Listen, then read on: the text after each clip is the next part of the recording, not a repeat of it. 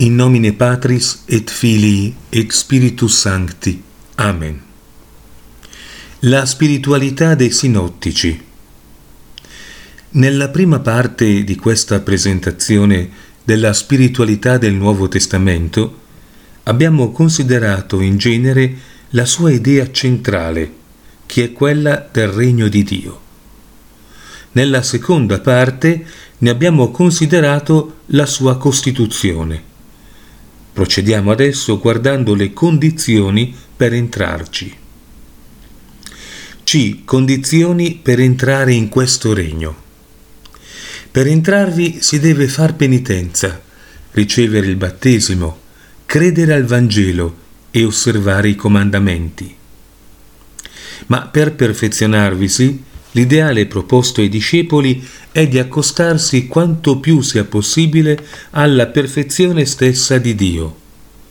Essendo suoi figli, una tal nobiltà ci impone doveri, onde dobbiamo accostarci quanto più sia possibile alle divine perfezioni.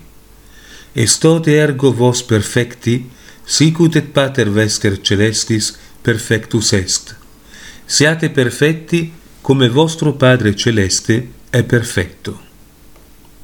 Per conseguire un ideale così perfetto occorrono due condizioni essenziali, la rinunzia a se stesso e alle creature, onde uno si distacca da tutto ciò che sia di ostacolo all'unione con Dio, e l'amore onde uno si dia intieramente a Dio seguendo Gesù Cristo.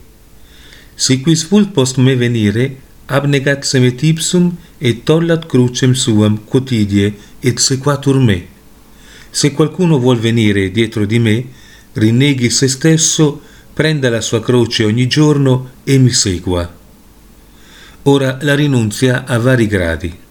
Deve escludere per tutti quel disordinato amore di sé e delle creature che costituisce il peccato e specialmente il peccato grave, ostacolo assoluto al nostro fine il che è tanto vero che se l'occhio destro ci scandalizza, non dobbiamo esitare a strapparlo.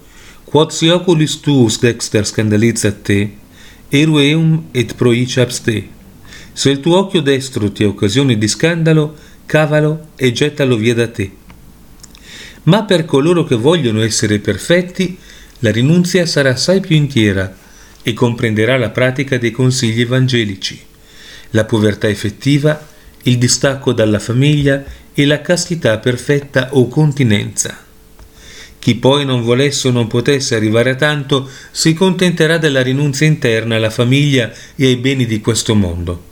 Praticherà lo spirito di povertà e l'intimo distacco da tutto ciò che si opponga al regno di Dio nell'anima. Può così assorgere ad un alto grado di santità, questi vari gradi risultano dalla distinzione tra precetti e consigli. Per entrare nella vita basta osservare i comandamenti, ma per essere perfetti bisogna vendere i propri beni e darli ai poveri. Se autem vis ad vitam ingredi, serva mandata. Si vis perfectus esse, vade, vende que abes e da pauperibus.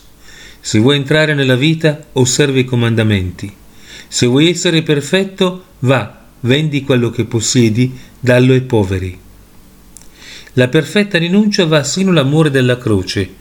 Tollat crucem suam, prenda la sua croce. Si finisce con amare la croce, non per se stessa, ma per ragione del divin crocifisso che uno vuol seguire sino alla fine. Et sequatur me e mi segua. Si riesce anzi a trovare la perfetta letizia nella croce.